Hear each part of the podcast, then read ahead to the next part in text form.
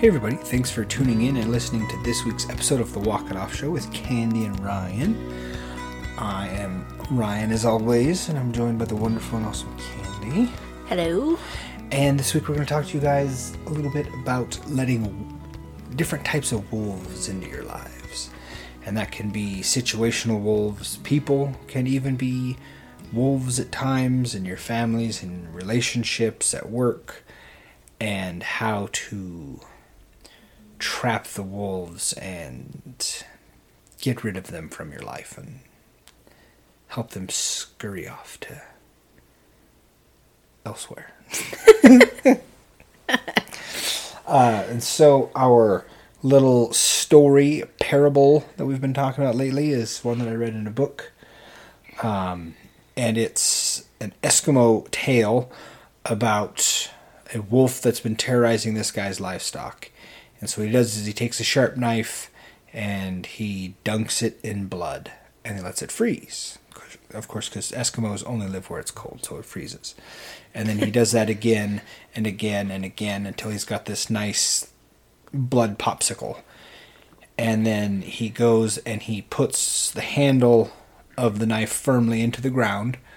And then the wolf smells the blood and comes and he starts licking it because he lusts for the blood, and he just keeps licking at it, and before you know it, his tongue is numb from the popsicle, if you will, but then after a while he has the flavor of blood in his mouth, and he gets down to the blade and he slowly just keeps licking, and he already has that flavor of blood in his mouth, so he doesn't realize that what he's doing is actually cutting himself, and he cuts his tongue to ribbons. And he just licks the whole time, but when he finally realizes what he's done, it's too late. And so then he just lays down next to this knife and dies. The end. Have a good night. That's a wrap. The chapter is talking about lust, so letting in, like, pornography and lusting after, other women. It's a men's Bible study book. Mm-hmm. And even in the book, he talks about not necessarily lusting after women, because even if you're good on that front of your life, you can lust after, that new bass boat. You can be lustful over a new truck. You can, lust for a promotion at work or, those kind of things. It's not always a sexual thing, even though that's what we most often tie it to. Mm-hmm. But there's... And not that any, bass boat is great, but if that's what's filling up your life. Mm-hmm. And so really not becoming complacent to certain things in your life that are filling it up. Mm-hmm. So, alcohol... Pop-Tarts, Netflix. Being able to really take a look at your life. So last week we challenged you to write down everything that you do in a day and get rid of the things that don't serve you. And this is a similar idea that are you making yourself numb in some way to the point where you don't even realize what it's killing parts of you, or it's killing parts of your family or the way that you live your life. So taking a look and identifying some of those things that you might be numb to at this point because you've just been, to be gross, licking them for so long that you don't even realize anymore that that's what's causing that thing. What is your proverbial popsicle that once you get to that popsicle stick, you're just so numb from whatever that is that you're now just, you're cutting yourself and you don't realize it because you have become, quote unquote, numb to porn or just going after the next promotion at work and never being satisfied with what you have and just always wanting more. Mm-hmm. So for us, we had talked about this a little bit last night because we are doing Sober 24, so we're not drinking this whole year, which We've gone for long stints of not drinking before. Don't think that we drink every night or that we were drinking every night before, but we were drinking more than we should. And it was numbing us. And then even last year when we did 75 hard and stuff where we're like, you know, we weren't drinking during that time, obviously. We were finding other ways to numb ourselves. So even though you exchange one thing for the other, it doesn't make it right. And it doesn't make it so that you're actually living your fullest, most purposeful life.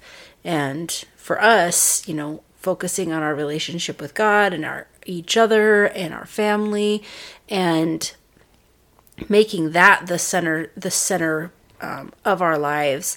And so we just realized really yesterday, because we were in a really pissy mood. Mm-hmm. We're like, what's going on really? Because we're like almost done with phase 2. We're on day 26, I think. 6, yeah. Let me 7. I need to look. So we have 4 days left, 3 days after now that, yeah, 27. We're on 27, yep. So 3 days left basically now because we're done with our tasks for today. And so we're like, it's stupid because we've just been doing it and we've been doing fine, and we just didn't want to do it anymore yesterday. And we realized that we had been numbing ourselves for so long looking for this crutch or that crutch to like make us feel better about our move, about the changes that we've had in our lives in the last year, especially making the big move to a new town and a new state with new jobs, and everything is a little less new now, but it just, now that things are settling out a little bit since we've been here and we're getting deeper and more in relationships and learning new things and becoming new people, we hadn't given ourselves that opportunity to actually feel it,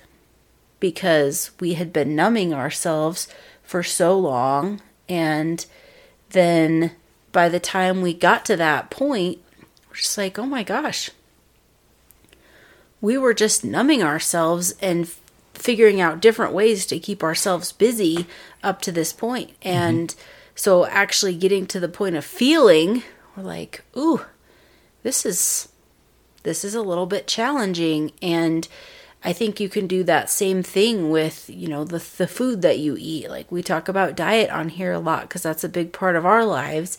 And, you know, you eat these certain things to make you feel better.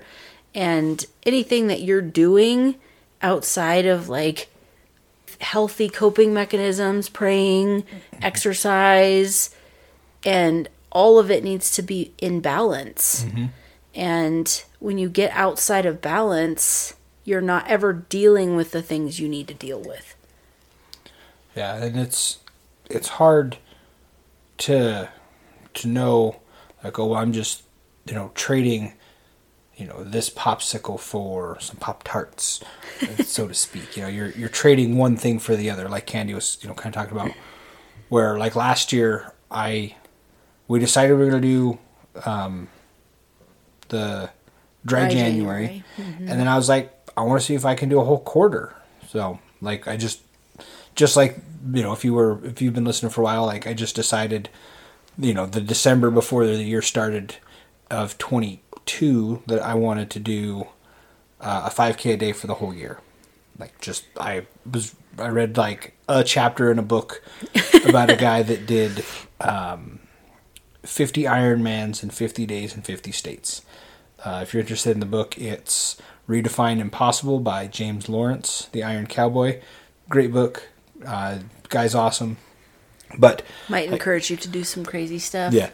So I just decided to do the 5Ks, and then similar to back to my original point there, I was like, well, I want to see if I can do a dry quarter. And so March came and was like, okay, cool. How long can I go? And then I went, I think it was 156 days, and Candy and I had a day. I think we both just had the day off or something. Kiddos had school, and we went a little hike. And I was like, you know, a beer sounds good. So had, I think, 2 beers that day. Mm-hmm. I felt like it. And so, but getting, you know, back to the point of trading one thing to the other, my nutrition and diet, I wasn't drinking as much for that first 156 days, but I was drinking a lot more pop, or as they say here in Idaho, soda. And then I also was looking for a lot more sweets, which is more or less how I was as a kid. Cookies and chips and pop were my thing that I'd always, turn to for snacks. And that's what I was, I was trading my proverbial popsicle with. Mm-hmm. And that wasn't good. And then that's when we started our round of 75 hard last year in March. That was like, okay, now is time to really buckle down, and made me think a lot more about what we're talking about tonight. And like Candy said, we kind of just talked about it last night, and that was an aha light bulb moment. Mm-hmm. Well, and it's just thinking about that wolf. He had no idea what he was doing to himself. And I think a lot of times when we're in those situations, we have no idea the damage we're causing ourselves or others. Mm-hmm. And so being able to take that time, we're like, okay, I need to really do some self-reflection. I need to spend some time figuring out, and it's not just giving up stuff. I think that is a pretty impossible task. If that's all you're wanting to do is give something up. Take alcohol. Okay, fine.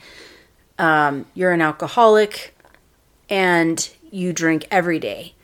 So just deciding I'm just not going to do that anymore. Okay, why? Mm. Why is that? And what is it that's going to push you forward? Because if it's just I need to not do this anymore and that's why, that's not a very good why. So being able to really drill down on what that is and then figure out what you're going to replace it with. You need some sort of, just like they tell people to stop, when they stop smoking, a lot of times people who stop smoking will chew a lot of gum or have a lot of suckers, or, they have to have something in their mouth or in their hand. So being able to replace that, finding some healthy habits. Maybe you need to read every day, or you need to take up walking or exercise or whatever it is that you can find that is going to replace that. But before you can do that, you need to figure out what's your reasoning. What's the why that's going to continually push you on when you want to drink again, or when you want to smoke again, or when you want to go back to having cookies to make yourself feel better. We all have that numbing agent in our lives that all it's ever going to do is bring us down. It's never going to serve us. Mm-hmm. And it doesn't mean that any of that stuff, it is all bad, technically. But, you have a drink once in a while, that's not bad. It's not a sin. Smoking, while it's bad for you, it's hard to not just have that. If you're smoking, you're probably going to smoke a lot. And then, unhealthy food. Okay, you can have that under control where you'll have a cheat meal a week, or you're eating food in whatever kind of food in moderation, and keeping that balanced lifestyle. But if that's what you're using as your crutch, and that's what you're leaning on when you don't want to feel your feelings, that's when it becomes a problem. Mm-hmm. Yeah. So how do we...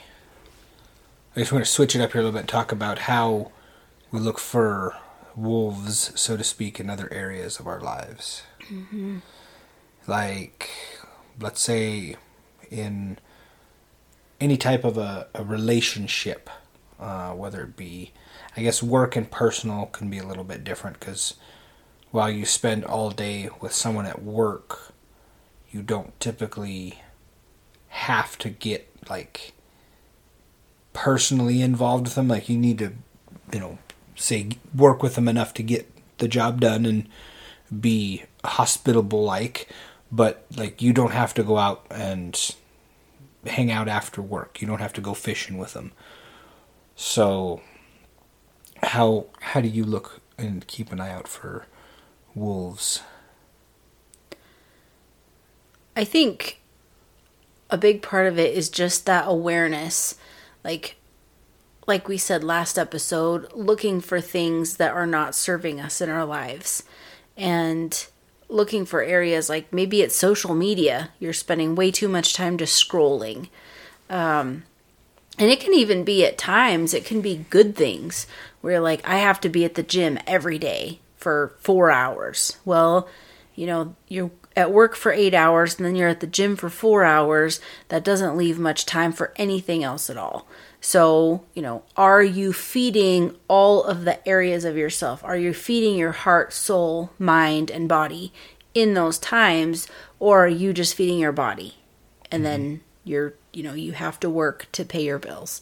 So trying to find that balance in your life where you're like I'm doing the 30, well, when we're not on 75 hard, obviously, but the 30 minutes of physical activity, 20 minutes of reading, and 10 minutes of writing, that fills up my physical, emotional, intellectual self, where I'm not spending inordinate amounts of time on it, but I'm able to feed myself those things every day.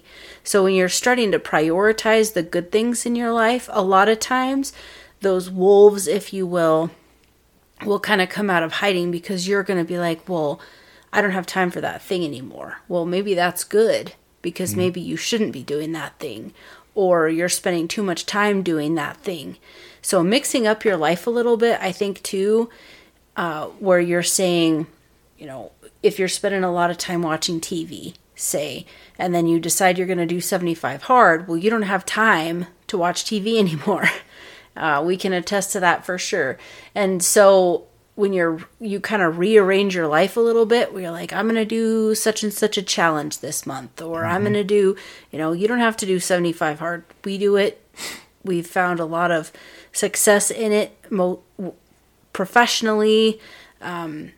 We never read books before, really. We've never I would read, but I'd never actually finish a book.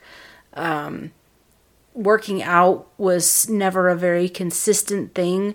Now, if I don't work out, I'm like, feel like I'm missing something. Mm-hmm.